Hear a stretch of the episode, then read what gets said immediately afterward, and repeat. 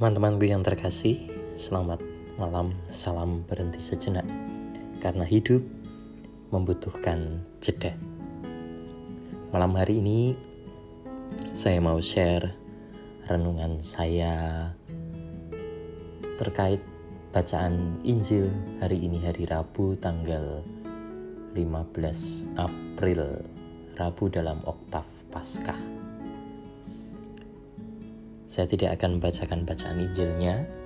Uh, teman-temanku bisa membaca sendiri dari Lukas bab 24 ayat 13 sampai 35.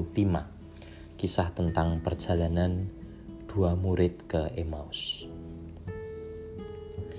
Suasana hati dua murid dalam perjalanan mereka ke Emmaus menggambarkan suasana batin orang yang kecewa suasana batin orang yang putus harapan. Kleopas dan satu murid tanpa nama berjalan gontai tanpa semangat karena harapan mereka mati di kayu salib. Mereka berjalan tentu sambil bercakap, tetapi hati mereka muram, menggambarkan wajah mereka yang muram pula. Mereka berdua, tetapi sebenarnya dalam kesendirian.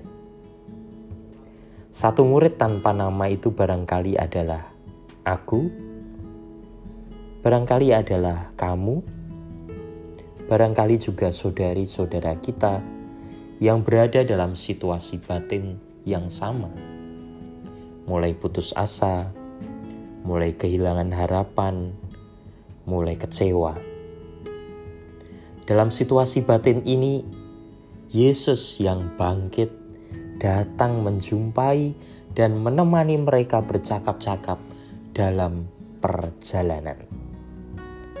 Kehadiran Yesus dalam perjalanan mereka menghadirkan semangat, sukacita, dan harapan. Saudari-saudaraku yang terkasih, teman-temanku yang terkasih, saat gereja-gereja tertutup Yesus menjumpai kita dalam perjalanan. Ia yang hadir dalam perjalanan dapat kita kenali dalam perjamuan kasih. Seperti halnya di dalam perjalanan dua murid ke Emmaus, mereka mengenali bahwa itu Yesus ketika Yesus memecah-mecahkan roti dan inilah kasih. Maka maknanya untuk kita adalah Yesus pun menjumpai kita di dalam perjalanan, di dalam kasih dan kepedulian.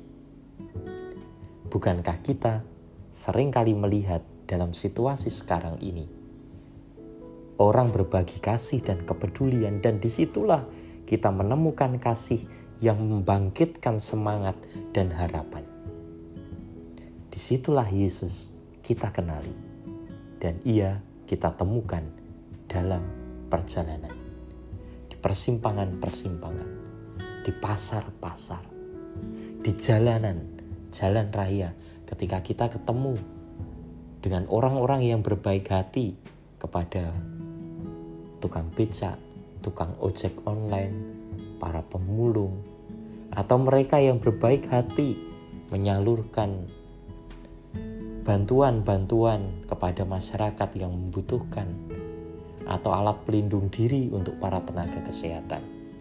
Di situlah kita menemukan Tuhan.